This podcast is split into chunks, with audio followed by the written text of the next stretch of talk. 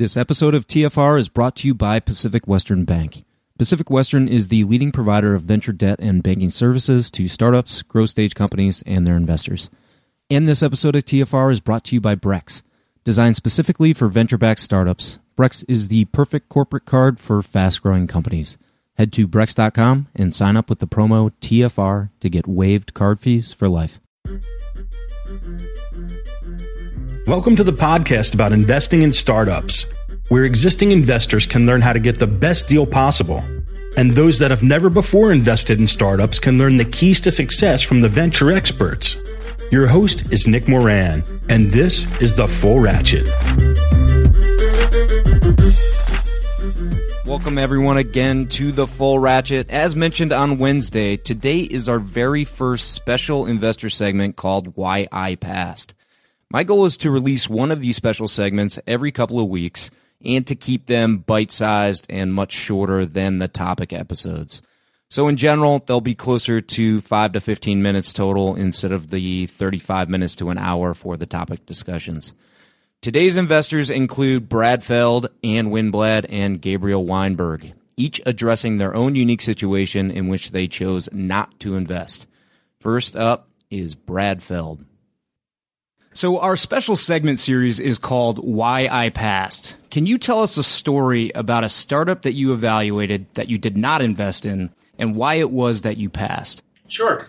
Early stage investment, so a seed investment in a company that was started by a professor and uh, she had a co-founder and the co-founder was CEO and the professor was the CTO and it was her work that she had done you know from a research perspective and you know as we got into it i was i was very excited about what they were working on i was uh, core technology. I like the people. I was not convinced that this, the person who was the CEO was a long term CEO. And uh, rather than play a bait and switch game in that situation, I generally talk about that before I make the investment. You know, I thought the person who was in the CEO role could be, you know, a strong participant and contributor to the business, but didn't feel like uh, she was CEO. They had a third co founder who seemed like it was more of a person who had attached themselves to the business versus really being a co founder. So you know, there was a, there was some discussion about team dynamics, and as we got into it, I was very open on my side. So whether that was good for them or not, I don't know, but probably wasn't. Uh, but you know, I, I just view that as my way. I don't want there to be any surprises, and I want them to want to invest, take my investment as much as I want to invest in them. And as we got into it near the end, so we were really negotiating the final documents. There became a, a huge number of asks around vesting provisions and eh, you know acceleration and employee contracts and stuff like that which clearly you know was a reaction to me being clear about my point of view and and then there became some stuff around the IP that was from the professor and what happened and who kept it and whether the company kept it or whether she kept it. And it, it really got to the place where it was clear that they were really struggling with whether they wanted to, to take the money or not or do this deal or work together and I had a direct conversation with the entrepreneur. And at, at some point, I said, I'm not sure that I, I, passed in this case so much as they decided not to go forward with the deal. I, I, think it was both. And in that case, they had a company that was nascent. They hadn't raised any money. And I did it as gracefully as I possibly could. I paid for their legal fees and I just said, let's call it a day. You know, hopefully we've all learned something from this uh, and, and, off you go. And you know, about six months later, they dissolved the company. You know, the relationship between the three people uh, evolved kind of the way I'd expected. And that entrepreneur ended up starting a new company, again, based off of her work. And I'm not an investor in that company. We never really engaged around it. So, you know, I don't know whether I would have been or not. And I'm happy that she got the company that she sort of had a dream about up and going and, and finance is doing something different than that first company from four or five years ago, but still based on, on her research. So, you know, that's one that sticks out in my mind. I, I just had another situation like that, not one that I'm I was directly involved in, but one that you know I know the people involved, both the entrepreneurs and the angel investors, that just fell apart at the eleventh hour because of almost exactly the same dynamics. So it's at some level it's a trust issue between the entrepreneurs and the investors, and I like to believe that the more open and direct the investors are in advance, the easier it is for the entrepreneurs to process whether they want those investors. And if for some reason an entrepreneur doesn't want me as an investor, that's fine. I got lots of things to invest in, and I absolutely do not want to be somewhere where I'm not wanted. I think the worst thing that can happen is that people don't say what's on their mind and how they're approaching things and what they're thinking about or concerned about. And then you do get in a situation, you know, where you've invested and then something plays out a certain way and there's contention. That that generally sucks pretty bad. All right, our special segment series is called Why I Passed. Today we have Ann Winblad with us. Ann, can you tell us a story about a startup that you evaluated that you did not invest in and why it was that you passed? We sometimes call these passes sins of omission because if we use our hindsight, we should have invested. And I will use one of my sins of omission, a company we should have invested in that we passed on probably five times. In the mid 90s, a really fantastic entrepreneur, and he's heard me tell this story before, so I can use his name, named Zvi Alon and he's become a great serial entrepreneur as well. Started a company called Net Manage. And Steve had heard that we were focused on software and really understood enterprise software, so came to pitch us. He has tremendous energy. He's hardworking, and he actually already had his software built and was bringing it to market and needed a bit more money, but had not taken any venture capital. Perfect for an A round investor like us.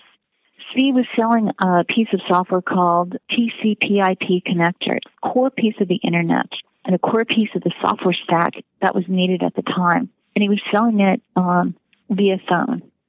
We heard him pitch and thought, wow, this is a great entrepreneur. And then John Hummer and I went down to his little tiny office, which John will remember had no air conditioning because it was hot. And he had his people could call him and order the software. We were at his office for an hour and the phone just kept ringing and ringing and ringing. He got sweatier and sweatier and sweatier because he's trying to give us more information while he's taking orders.